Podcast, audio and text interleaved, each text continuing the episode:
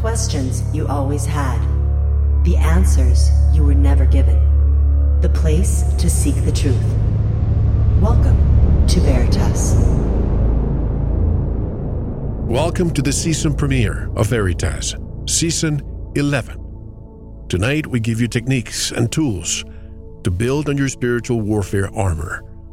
Is the Empire on its last days?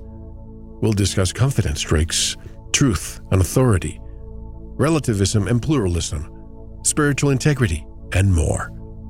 Greetings, I'm your host, Mel Fabregas at Veritas Radio.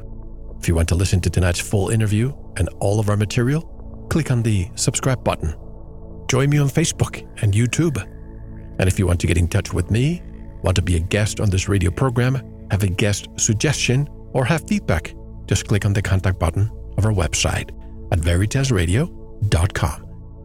Uh, to begin season 11 with us, and this is turning into a tradition now, almost like bringing a shaman, a spiritual warrior. Tonight's special guest is none other than Neil Kramer, an English writer, philosopher, author, and teacher, specializing in the fields of consciousness, metaphysics, and mysticism. Neil is renowned for his unique blend of lucidity, empowerment, and authenticity. And directly from the Pacific Northwest, I'm delighted to welcome Neil Kramer back to Veritas. Hello, Neil, and welcome back. Hello, Mel. It's a pleasure to be here. I am very well indeed. And how about yourself? I am doing fantastic. Always Good. a pleasure to have you back.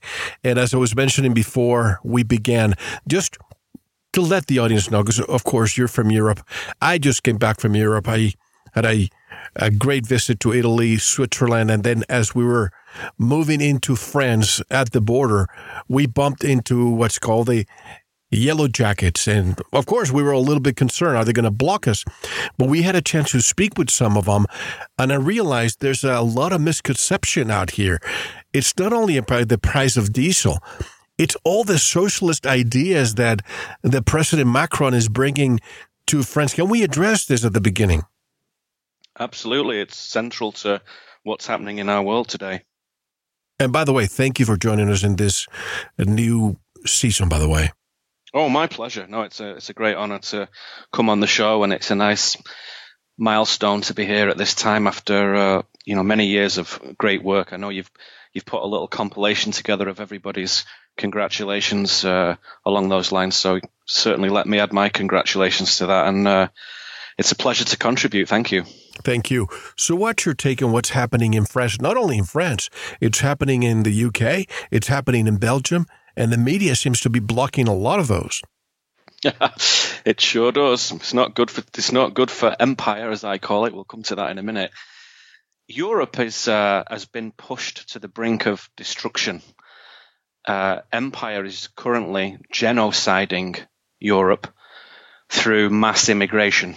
Forget who they are, where they're from, what color they are, what god they worship. Just bodies, numbers of bodies culture is being destroyed in England. It has it has been under that campaign of destruction for a hundred years, in my view, at least.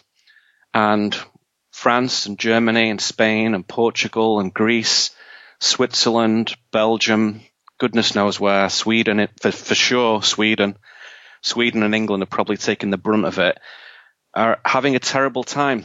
And all the centuries, millennia of history that those countries have celebrated and all the awesome art and literature and science and engineering and excellence that many of those countries have brought to bear in their culture and in the heritage and lineage of their people is being totally and utterly decimated by empire. And it gets to a point, of course, where the normal everyday people who have lived in those places for centuries not so much the newcomers, because they're, of course, economic migrants looking for a different way of life, a better way of life. Some of them completely good, some of them completely scumbags, and everything in between. It's most the people who have heritage there who have the most to love and the most to lose. And those people, frankly, are fighting back. It's nothing to do with gasoline, petrol, diesel. It's nothing to do with that. The displeasure of the people is sown across all demographics from little old ladies to angry young 16 year old men. Everybody has had enough of this imperial placeman, Emmanuel Macron, who of course has zero interest in the well-being of France. Absolutely zero. And I think every clear thinking man and woman who listens to him, who looks at him, who examines his background, who looks at who's funding him, will, will realize that and will come to say, that's it, we've had enough. And it will, it spreads very, very quickly across everywhere. Uh, the only place that that isn't happening is the United States because we've already spoken and we threw out the people who don't care about America and have put some other people in who care a hell of a lot more, which we'll come to that later. I wonder if the French regret not having elected Le Pen. Well, the the storyline is that she's a fascist, Trump's a fascist, and you know you get you're going to have a disaster if those people get in. That's not true. That's absolutely not true. Nationalism is simply loving one's own country and putting special emphasis on the place where we are and where we choose to invest our hard work, our creativity, our emotions, our love, our history. And as a, an American citizen now, I love my country. I love it above other countries. I am a nationalist. I am a patriot, effortlessly, naturally a patriot. That nationalism is never reflected uh, in leadership until recent times. So nationalism can be exploited, of course, and made extreme and radicalized and turned against the people. But when it is understood in a cool, lucid, clear fashion, exceptionalism, that is the idea that what you have here is exceptional, it is better than other places, is a completely natural philosophy to me. And it's obviously true, having traveled all over the world to ma- most major cities that people have heard of. I can tell you that living in America is uh, better than anywhere else simply because of its freedom. I am freer here to express myself, to go about my business, to travel as I may, to defend my life, my family's lives, and my home as, as I see fit.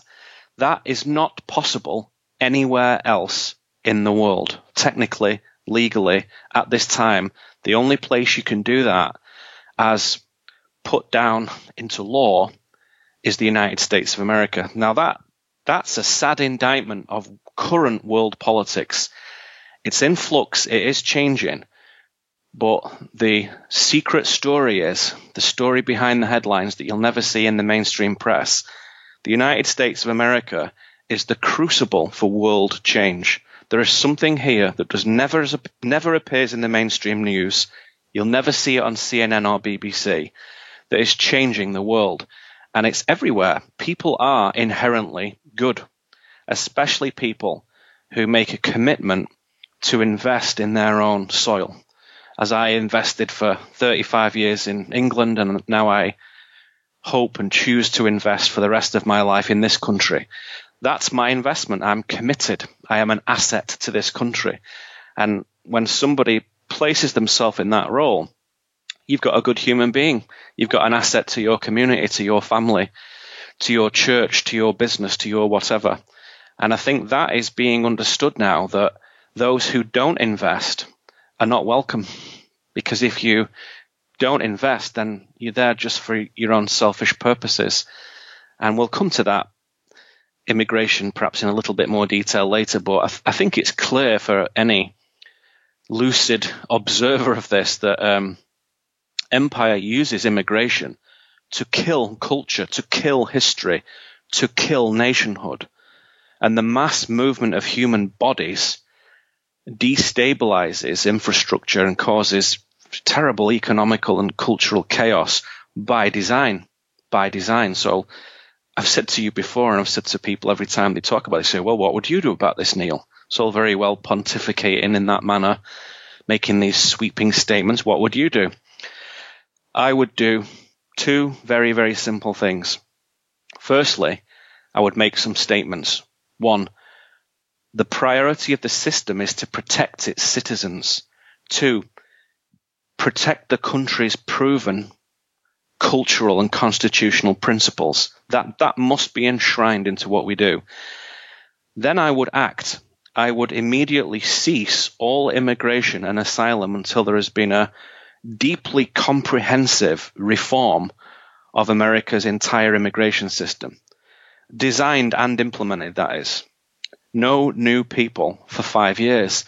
And people who complain about that can thank the massive illegal immigration that has been artificially stimulated by empire, by this, these internationalists.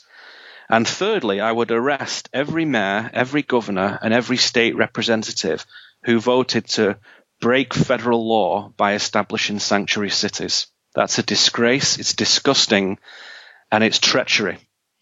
And I think if you do that, you then show how much people love their homeland and country.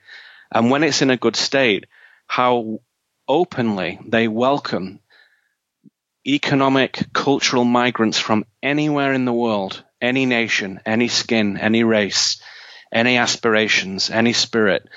Of course, human beings are like that. We're all like that. There's no problem there. What you can't do is bring in millions of bodies who have no idea where they're going or why they're doing it. You can't do that. So it's very simple, but such is the socialist principles and the request for us not to use offensive language that many people are afraid to say what I've just said. It's it's very very simple when you put it plainly like that. And if anyone's ever met me, they'll know that I am completely the least racist, least xenophobic, least sexist person you've ever met. I believe in human beings. I believe in the dignity of the human spirit. I believe in inherent goodness. I do. But I will not sit back and watch what happens, uh, what's happened already to Europe happen to the United States. I won't let that happen as long as I've got breath in my body. I know a number of people like you. I have friends here in my town, especially couple. Um, he's a doctor from, he immigrated from Poland and he had to wait in line. And sometimes they invite us to Fourth of July celebrations at their home. And they are now more patriotic yeah. than many Americans that I know. Of course. How wonderful. And what a, a decent human being he is to, like myself, presumably to honor his his own journey, but also to thank his new homeland to thank the opportunity that lies before him now. I mean, that's seems to me the only decent thing to do, and yet it, it's it looks to be quite rare on uh, if you would be reading the Washington Post or the New York Times. But at the same time, then you have other types of migrants who come here escaping persecution, oppression, religious extremism, you name it. But then after a few years or even months sometimes, they demand to change our laws so that we become the country they left behind. This is one of the most puzzling things or aspects about the migra- the immigration crisis that I see.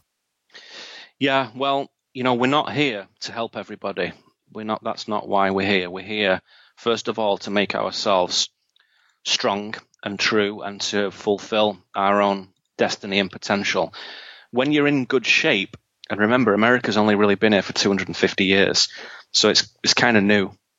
When you're in good shape, then you might start saying, "Hey, you know what? We've got a lot of space here. We've got a lot of resources. I think we can help good, honest people who are seeking asylum from terrible situations in awful countries. I think we may be able to extend the generosity of spirit that we have founded in ourselves here and open that to you guys. Uh, that's not what's happening in California and Arizona and New Mexico and Texas. That's not what's happening. That's not what's happening in England. That's not what's happening in France. What's happening there is the people who have been in control of the world since, let's take modern history to put this into a reasonable time frame. I would say since about 1963, the people who've been running the show since then know that immigration topples nations and you end up not having a history, not having a culture, not having anything. So it's by design.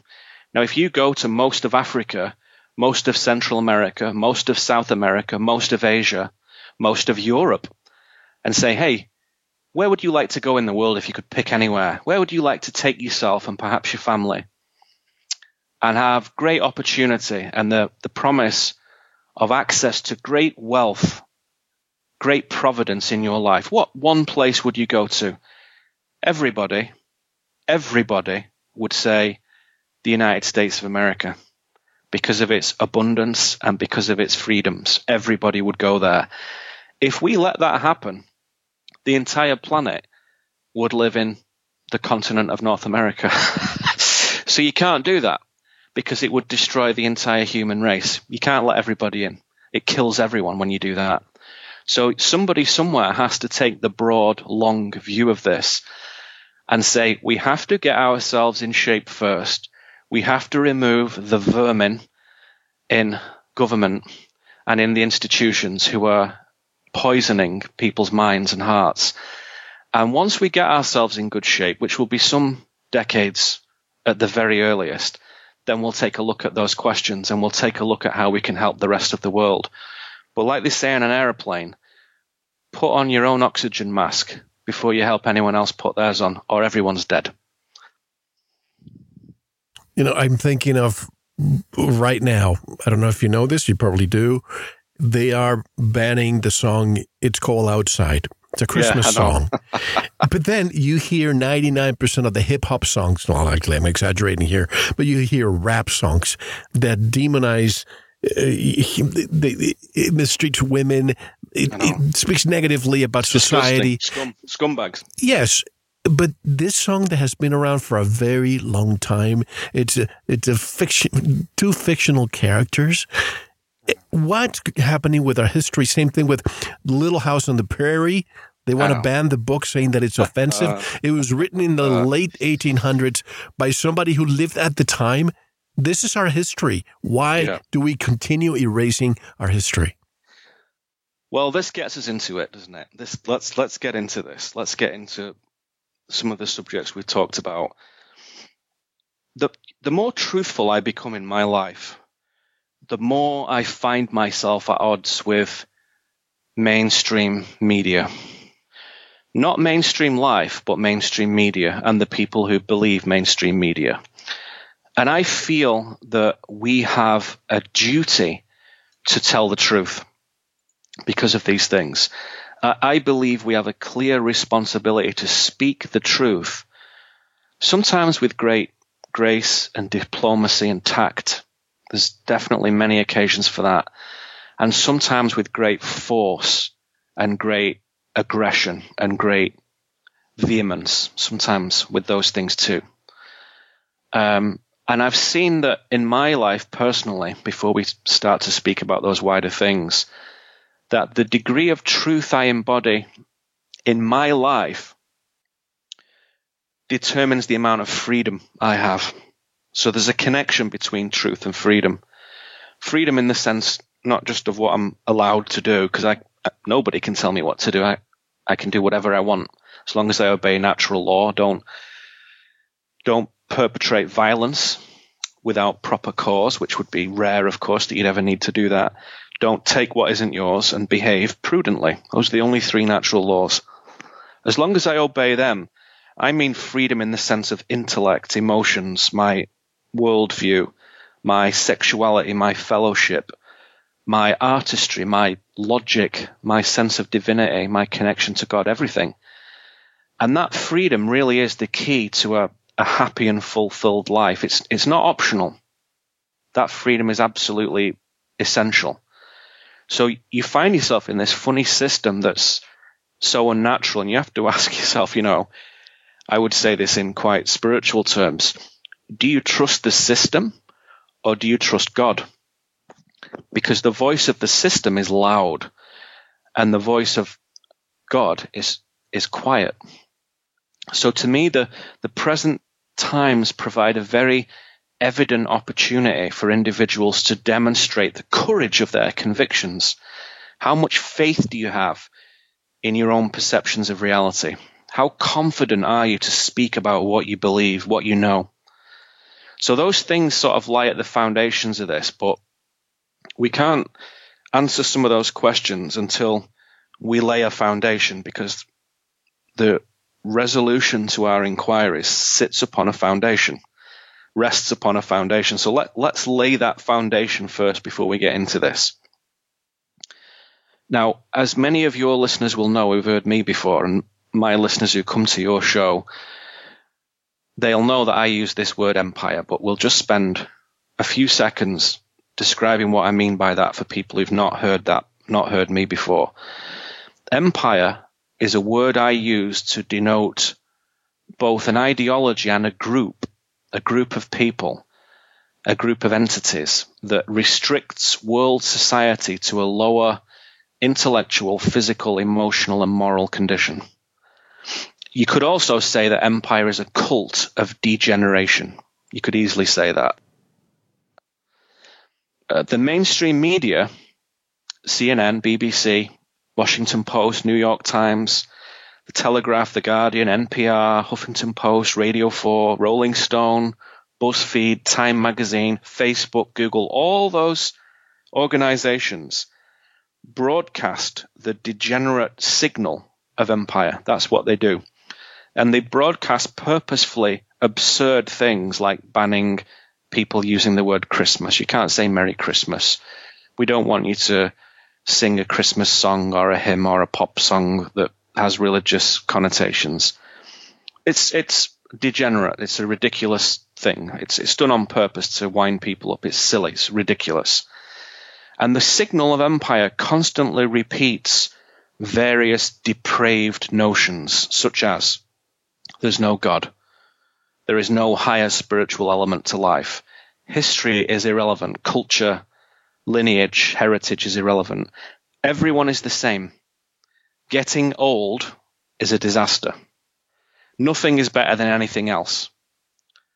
And basically, if you're a normal person, the best you can hope for is to be comfortable, secure, and entertained. And that is all. So Empire's main job is to tell you that everything is just nuts and bolts. You're just a heap of dead flesh with a few paltry moments to pass on your genetic material before you disintegrate. That is the message of empire. That is empire. So I use the word empire, that sort of particular terminology, instead of saying New World Order, Cabal, Deep State, Globalists, Illuminati, Control System, Babylon, or whatever, just to initially neutralize and avoid unnecessary alternative uh, narratives that people might put up on things. In other words, you know, we don't need any added drama here. Though what we do need is to point to the fact that this is an organized system against humankind. It's very old and very expansive. So for those things, I decided to use the word empire, which which seems to me appropriate. Now, I will tell you, in Christian terminology, real Christianity, which in its pure form is kick-ass, fascinating, deep devotional spiritual practice, empire is the name of the earthly administration of Satan. It's the same thing. If we exercise the language of the prophets and the terminology found within, say, the book of Matthew or the book of Revelation, written by those who bore witness to the word of God, inspired testimony. Empire is the dragon, a large globalist system of moral, political, economic, and social control. It is not for the benefit of mankind, but rather for its enslavement. So empire, if you look at, if you know your New Testament prophecy, is the dragon. That's what it is. So it's been seen for a long time, this. And decent men, prophets, uh, Christians, mystical men, spiritual men of decency, let's just call them that. If you don't like Christianity, let's just call them men of honor and integrity, saw this problem from about, you know, um, 2000 years ago onwards. Some would say from about 1400 BC, if you go right back. They saw this problem. And in the New Testament, we refer to it as the dragon. Now, I also, if I may, do feel free to interject at any point because you know me, I'll just talk for two hours if needs be. But um, I also want to bring up our second point here about confidence tricks, which is a funny thing to talk about on a show like this. You know, a con trick. because I think this sets again a good framework, a good foundation for understanding what's happening here, what's going on at the moment. Um, a confidence trick is, is simply a method to defraud a person or a group of people by gaining their trust, by winning their confidence, hence the name confidence trick. So as we know, the, sh- the shorthand for a, com- a confidence trick is the word con, and the slang for a confidence trickster is a con man. So a con exploits uh, traits in unthinking human psychology, spe- especially negative ones like vanity and greed and fear, but also positive things like a con trick will ex- exploit kindness and compassion and hope in a person, especially hope. And the people that con men trick, as you may know, are known as the marks, M-A-R-K-S, a mark. So the con men will profile different marks, different victims, different targets for their schemes. And they will identify specific parts of society, particular demographics to target. Say like vulnerable old people or angry young people daydreaming hippies, and so on. And all of these people have a distinct and pronounced set of characteristics that can be taken advantage of, right? Now, as you know, most cons in the normal social commercial environment are, are for money. The con takes place to trick people out of money, to perform some fraudulent activity that makes some poor bastard give the money away. But there's another kind of con that is not for money, but is for consent. To trick someone into consenting to agree to something that can be used to control them, that can be used against them.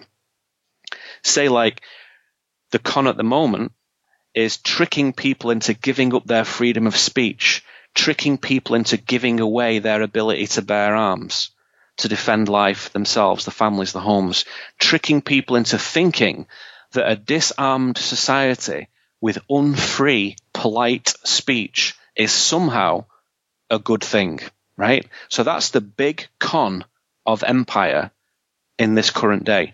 Now, note also that a con trick is perpetrated not so much on logic and reason of an individual or a group, but rather on someone's emotions and sensibilities.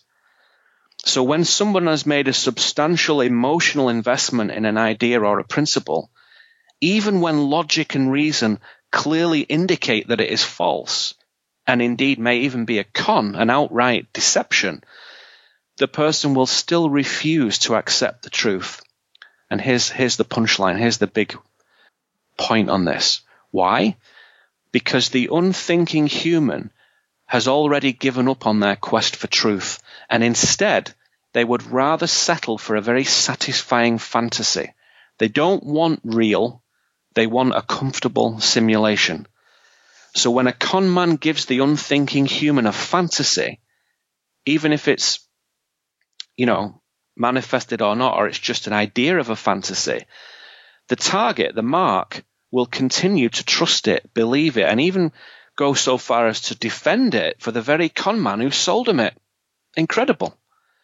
So the fact is that Empire knows that for most people who choose on a day by day basis to live an unthinking life, it is easier for them to live dishonestly in a simulated reality than it is to live honestly in a real world. And that is why most New Agers and technology fetishists and fake religions and cultural junkies are so aggressive in protecting their unconscious dream state. So that's a very important principle to understand what cons are and how they work. They don't work on thought and intellect, they work on emotions and feelings. And you may say then, well, who are the con men? Well, the, the people who design the cons are very rarely seen. They work behind the curtain to orchestrate certain affairs around society by attempting to raise whole generations of people who are already predisposed to being conned. So they teach the kids in our schools to be marks, to be victims, to be unthinking, undiscriminating, no discernment, no independent thought. So most elementary schools and high schools and colleges and universities, they're not places dedicated to the passionate, vivid quest for truth in life as they should be. They are places for training grey, faceless robots to do what they're told. No truth, no reality. So those who design design the cons, who who manufacture the, the infrastructure of the whole big thing, they hide behind the scenes. However, those who deliver the cons, the actual operatives, the con men and women in the field, we can see them. And it, it requires an expert salesman, an expert con man, a very vile and depraved individual eh, who choose who would choose to do such a thing, to dedicate their life to such a massive con on humanity. And the biggest con man the world has ever seen, who is that? It is Barack Hussein Obama, aka Barry Soetoro, not even eligible to be president. A con man, an out and out con man, an empire placeman. And the template for Obama was the UK Prime Minister Tony Blair. Tony Blair is the con man who destroyed England from 1997 to 2007 and paved the way for the continued degeneration of England into a socialist quagmire, which it has been, in my view, since the 1900s, uh, since I'd say after the First World War, about 1918, 1919. But it really becomes obvious with Blair. Blair was following orders, doing as he was told, totally distorted, wicked man, totally compromised in intellect, morality, spirit, and action. And so when the Blair con worked, which was clear in the first few years in the late 1990s in England, everyone thought it was okay. Even apparently clear, prudent uh, conservatives and liberals. When everyone liked Blair, the Obama project in the US was given the green light. So in the early 2000s, Obama was set up to be placed as uh, senator for Illinois in 2005, and then suddenly, miraculous, miraculously, you know, he, into presidential office in 2009, a total con. Yeah. And the unthinking masses the world over totally bought it. Con- they totally believed it because of his smile, because of his uh, movements, because of his statesman-like uh, abilities, because he sold a con of hope, didn't he? He sold a con of hope. So it, it is significant. We can pick a lot of them. Con, con artists are numerous. They're all over politics. And at the present time, I have to say, they are particularly rife in left wing politics. And you, you only need to look at one of these people to see it. It's very clear when you're looking at a con man. It's very evident. It takes somebody like Nancy Pelosi, for example. She's a con woman. She she doesn't give a damn about American people, about normal lives and mothers and fathers and living wages and education and the well-being and truthfulness of society in California and America. She she doesn't care about those things. Well, she speaking of Pelosi, DC. I don't mean to interrupt you, but speaking of Pelosi, I believe a few days ago, mm. President Trump was in Argentina and Vice President Pence was somewhere else. They were both outside of the United States. Heaven forbid that something happens to both of them.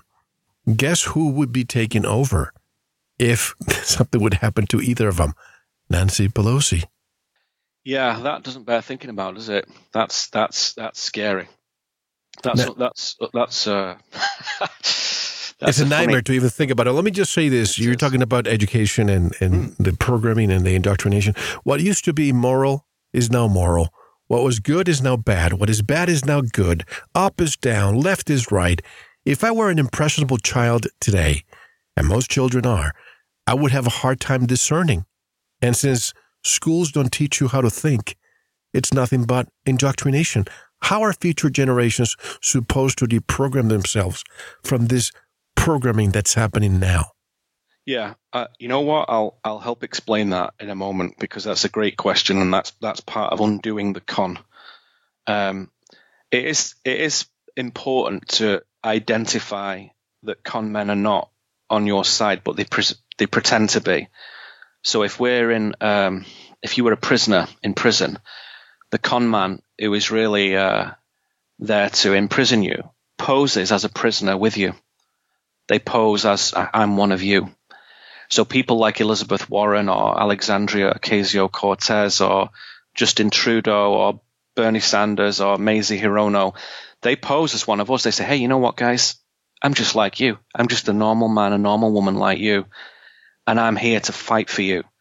And it's it's not just left, it's right as well. Jeff Flake, Lisa Murkowski, a million others all over. I mean, the Clintons are actually a bit of a special case. We'll we'll all soon see, I think, what happens to them and their massive crime family and all the decades of terror and blackmail and murder and trafficking and debauchery. They're a special case, but most of the others, they're, they're con men, right? So if we extend our con metaphor for a few moments, and this is where I'll come to answer your question, Mel. It's worth considering that the kinds of cons that are run, right? So think about this. Uh, there's a, a short con is a very fast deception which just takes a few moments. Like somebody puts the hand in your wallet and another guy comes and bumps into your other shoulder. And as you spin, because of the guy who's bumped in you, the other guy takes your wallet. It's gone and you don't notice. That's a short con. A long con is a, a swindle that expands over weeks, months, years, and it involves organized groups of individuals, conmen, equipment, actors, costumes, special effects, very carefully scripted dialogue. And this sort of con usually um, culminates in a major payout of some description, of course. So the longer the con, the bigger the payout. And as we said, for the financial con man, that equates to money. But for the political imperial con man, that equates to the relinquishing of freedom of expression, freedom to defend life, and most importantly of all, the, the disavowal of God. Now, here's why I'm going on about cons so much. We'll talk about this for a couple of minutes and then we'll move on. It, it, there's a book called Confessions of a Confidence Man by Edward H. Smith, and he details six stages of a con, which are these. This is where we get to your answer. Firstly, you spend time setting things up, hiring people, writing material, setting the scene. Then, secondly, you contact the mark, the victim, directly. Uh, you then start to build belief and excitement in the mark. So you get them all hopeful and optimistic about what's coming. You get them to invest in it emotionally before anything else, and you get them to invest to such a level emotionally, passionately, that they actually impair their own judgment you give them a little reward as well, a bit, of some money, some toys, some pleasure, a little payoff with the promise of a far bigger one around the corner. And then here's the crucial moment. There is then a sudden change of events artificially brought about that forces the mark to act immediately, which is where we are now. So we're at the penultimate stage of Empire's con, which is they're trying to make sudden, rapid artificial changes that force people to make a decision, to do it now. So the con man appears to uh, honor the gift that you know the con that he was initially given, and then he disappears, takes it away. So whether that's money that is conned out of somebody or objects, but here we're talking about consent, we're talking about votes, we're talking about belief. So always in a con, there's a moment of artificial crisis that's brought about, an assassination, a shooting, a false flag event, a plane crash, civil unrest, a simulated uh, earthquake, an invasion, anything, some great crisis that forces people to make a quick bad decision whose judgment has already been impaired.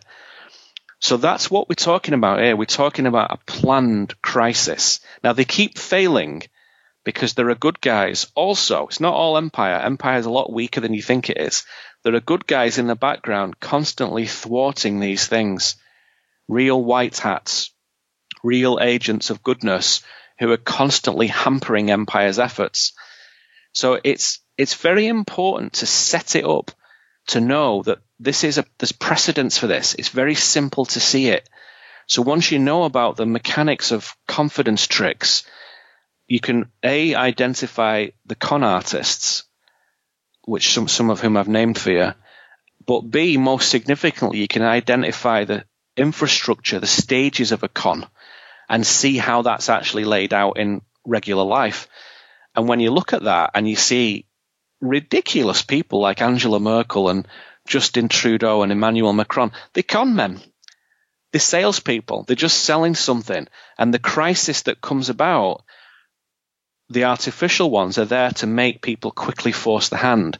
However, you can never factor out the goodness of human beings because they will come in and upset the balance. So human beings will only be conned for so long. And as you said at the start of this uh, show, the people in France have decided, you know what, we don't believe you. We don't believe in multicultural diversity and endless, endless trillions of people coming in from all over different colors. It, it doesn't work. It's bullshit. It doesn't work. You can only have a natural amount of diversity. It takes care of itself. Prescribed diversity is genocide. People are starting to wake up to that. You can only trick them for so long. So Empire is desperate, desperate. So it's pulling out the those last stages of crisis. That's what it's doing now. That's what we're talking about here. It's very important to discuss all of this because the media doesn't tell you, folks. And if you hear people like Neil and I discuss this, people are programmed to say, oh, the two of you talk about nationalism, extremism, xenophobia, racism, blah, blah, blah, blah, blah. But that's not the case. Already, for example, the United States takes 1 million visas every single year for those people who think that we're just closing our borders. It's like when I tell somebody, and we have these discussions and arguments and debates on, on social media these days. And I present these facts and they say, Oh, Mel, you're heartless. And I say, okay, fine. How many of these families are you willing to take? Crickets, silence. Or I posted this list of things that Hollywood celebrities who continue to claim of inequality and not taking all these immigrants, I say to them, then remove all the walls from your house. Remove the, the fire your security detail. Open the doors. Yeah. The hypocrisy. This is the part that I don't get. And, and Why you can't? and I, yeah. and you and I speak as migrants to this fine land from other lands, right? You and I both. So we did it. We're we're immigrants. We came from a different land at some point. We came here. We've made a new life. My family's history is not in America. I, I believe yours is not. So we've done it. You know, we are those people. Everybody knows in America that it wasn't long ago that we were all migrants. But there's a, an enormous difference between people who come here and build and invest and bring great excellence with them and those who come not to do those things. Big difference. Big difference. Do you think the motivator these days, because, for example, in, in let me pick on London, just one city around the world, I hear that they're just giving these migrants free housing. They're giving them money to live, to buy food, and all that. When the people there, if they even try, they can't. Same thing in the United States. If somebody who truly needs the help, it takes months before they can get that help. But anybody else gets the help immediately. So that's the crisis stage of the con. So you, you're doing things that are patently absurd to set people to make decisions, to uh, go along with it. So most people who've been tricked think, well, we're all human beings. We should just let them in. And, you know, the world's in a terrible state and at least they're safe here. We should, it forces people to make a bad decision, you see. The clear thinking person says, wait a minute, that's not fair. We should take priority over anyone else because it's our country. It's ours. You know, we believe in this. We have a history here, whether you're new, whether you're old. That's, that's what empire is trying to outlaw, which is love of your country, love of your family, love of God. That's what it doesn't want. Now it sounds very like liberal versus conservative. Forget that. Just throw that out. Don't, I don't care about that. Sometimes we might use those shorthand terms, but it's not. This is about truth. So let me quickly introduce this subject matter because I've got my eye on the clock here. I want to fit this in. Uh, truth and authority. So we're on number three on our subjects, okay, just for your notes. Truth and authority. Uh, how can I how can I say this? Freedom to know reality requires total freedom of expression. I'll say that again. Freedom to know reality requires total freedom of expression. Most people do not know what real freedom looks like because they've never lived in it. They don't know what it is.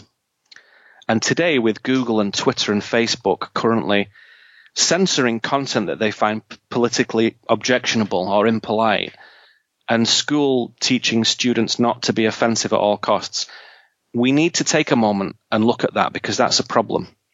And in this respect, I, I would suggest that it would do us all very well to remember the words of a prominent English lawyer, Court of Appeals judge actually, and, and currently visiting Oxford professor, Sir Stephen Sedley, right? And he made a very important statement, which I think we should all make a special note of. He said, free speech includes not only the inoffensive, but the irritating, the contentious, the eccentric, the heretical, the unwelcome, and the provocative, provided it does not tend to provoke violence. Freedom only to speak inoffensively is not worth having. And this was from an actual case of an unlawful arrest of a street preacher. And though Sedley comes from a family of pretty lefty liberals, he nonetheless has a firm grasp of the vital significance of freedom of speech, and he's championed it many times in his in his life. So let me just say this to to the listeners. Let's look at the connection for a minute here between truth and authority. Authority is the word here. First of all, what is truth? I would say truth is reality. Plain as that. To know truth is to know reality. So to know a little bit of truth is to know a little bit of reality. To know a lot of truth is to know a lot of reality. Simple. Truth is the actuality of something, whether it's on your table, in your living room, in your backyard, in your country, in your world. It's truth is reality, raw, pure, uncontaminated, genuine. Let's look at an example of, of a true thing. Like, let's take the smallest example. Two plus two equals four. That is true. Two plus two equals five. That's not true. That's untrue, right? We arrive at that truth and untruth by virtue of reason, our God given power of thought and intelligence, deduction, analysis. Very important skill. So that's true. We can we can decide that. It's easy. They can't both be true. One is true and one's not true. Uh, here's another truth. Uh, today, earlier, I got in my car. I drove to the grocery store and bought some groceries. I had a cup of coffee spoke to some people, I listened to some music in the car. These things are facts of my day. They're true. I look out the window now and amazingly I see a blue sky, which in Washington is, is amazing. Is that true? All right. How do I know that's true? Why, how do I know that's a true sky is blue? How do I know that's a real thing? Well, that is the witness of my eyes and I have faith in their authority. So that's a connection of authority. I hold a pen in my hand now, and in front of me is a laptop and a glass, a bottle of water. These these are true things, and I, the truth of them is arrived at by the witnesses of my senses, my experience, and my thinking. Right? And you might say, well, are your senses always correct? Well, no. If you've ever seen a stage magician, no. You realize that sleight of hand, card tricks, amazing tricks, stage magic. However, my experience with tricks, with sensory data, with diversions, with decades of life, the intelligence and discernment that I've cultivated, they refine my senses to be sharper than normal. It's very difficult to trick me. So I'm less susceptible to untruth because I've spent the time and effort to train myself in truthful pursuit. And let's let's think about another kind of truth. Uh, I believe there's a place called Easter Island somewhere. I think it's a, a small Chilean island in the southeastern Pacific. You know, the one with all the monumental head statues yeah. called uh, yeah, the Moai. Moais. Yeah, yeah. How do I know this? Well, I've seen media. I have no direct experience of it. I've not been there myself. So it is therefore technically simply an idea. Uh, it is not an experienced, sensed, felt, reasoned reality. It's simply a belief. So therefore, it is not true that I know that Easter Island exists. That's not true. So at this point, we should plainly state that it is critical for a thinking person to realize that some things are true and some things are not true, and there's nothing in between. A thing cannot be true and un- untrue. What empire does is it uses the weight of authority, of testimony, uh, which is the weight of consensus, to tell us what is true. So it's trying to trick us to say, look, everybody thinks that saying this word is wrong or saying anything bad about you can't say illegal alien. You should say undocumented citizen. Uh, uh, undocumented citizen. That's what everybody thinks. That's not true. That's a fake authority. Do you understand? That's totally a fake authority. The weight of public opinion is fake. It's un- unreliable. Often, even considered expert opinion is unreliable. Law often is unreliable. Scientific doctrine is often unreliable our own organs of sensation, our eyes and ears and nose and mouth and touch, they're more reliable. Your reason and judgment, that's even more reliable. The, the fellowship of spiritual elders, that's reliable expert testimony. God is the only always reliable authority. So the most important senses in life to know truth, the most important sources of authority is your judgment your fellowship with spiritual elders, and God. So those are the things that empire attempts to discredit and remove from social life. And instead, as we said earlier, it seeks to replace them with contricks like the weight of public opinion, fake expert opinion, fake science. So empire sets all this stuff up and then broadcasts it on CNN and BBC. Repulsive, immoral, wicked misinformation. Their job is not to share news, but to broadcast an untrue weight of consensus to every unthinking person. So if an intruder enters my home, am I supposed to call him an undocumented individual passing by? Or should I call him what it is? A criminal. You say, leave my home now or I'll fire. Exactly. That's what I'd say. Exactly. And just before we take the break, let me just say that as we're talking about Europe and other countries and so on, a couple of years ago, well, less than two years ago, we went to Hungary and Austria. And I've been privileged to be able to travel, which is something that I couldn't do when I was really young. But I want to do this for my daughter so she understands the systems of government. So when I took her to Hungary, I explained to her that that was a former communist country. And then she asked me, why is it so clean? Why is it so pretty? And, and, and why are people just uh, so capitalist now.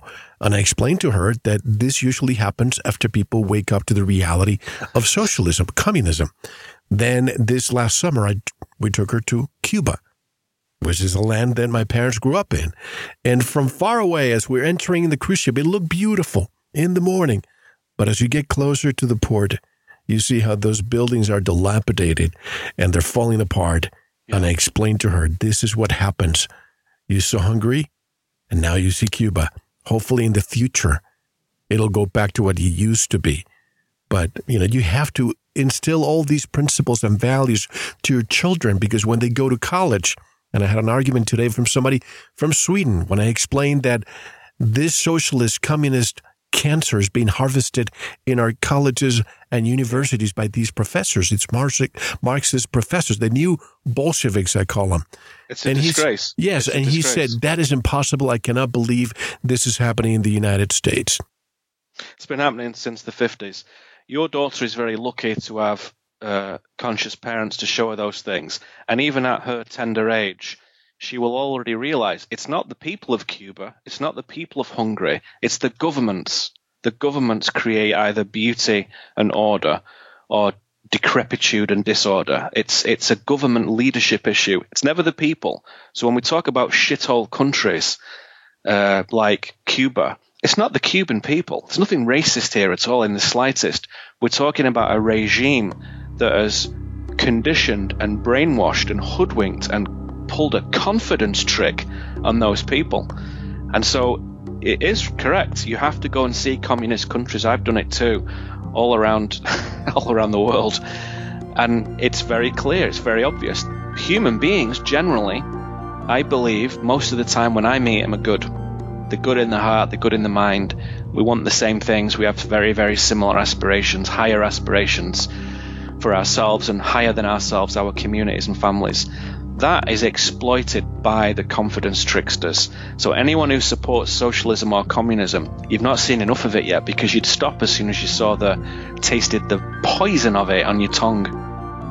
I think anybody who wants to advocate for communism or socialism should should go there at least for 30 days live yeah. with the locals, and then come back and we can have a normal discussion.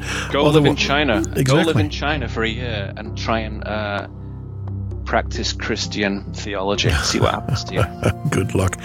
Neil, do you have any projects, any presentations that are you're conducting in the next uh, few weeks or months? Sure, I would turn people to uh, my new workshop download that is available. It's called Radiant Shadow. It was recorded a couple of months ago, live from uh, the main hall at the Omega Institute in Rhinebeck, upstate New York. Uh, go listen to that. Many, many hours of uh, material in there. So that's called Radiant Shadow. You'll see it on the front page of the website. Also, Transmutation, our film that we've discussed uh, with you, Niles, and I talked to yeah, you a while excellent. ago. Go see that if you've not seen it. Transmutationfilm.com. You can rent it, or better still, buy it, download it, keep it. And if you want to see my work in general, uh, go to neilkramer.com. I think I mentioned to you that uh, when I watched the movie, for some reason, I just thought of the movie Baraka. You've, you've seen that yeah. movie? Yeah. And Michael Stearns and the music. But this, you have the colors, you have the scenery, you have Neil discussing and narrating. It's just really, I really enjoyed that movie. Thank you. Well, folks, don't go anywhere. We are here with Neil Kramer, and we have another hour to go. We're going to discuss relativism and pluralism, spiritual integrity. We want to leave you with tools. This new year is beginning, and we want to give you with tools so you can equip yourself in this armor as we fight this spiritual war. Don't go anywhere. Mel Fabregas here on Veritas. We'll be right back. Thank you for listening to the first part of this very important Veritas interview. To listen to the rest and all of our material, proceed to the members section or subscribe at veritasradio.com. Don't forget to visit the Veritas store for MMS, hemp oil, pure organic sulfur, and other great products. Thank you.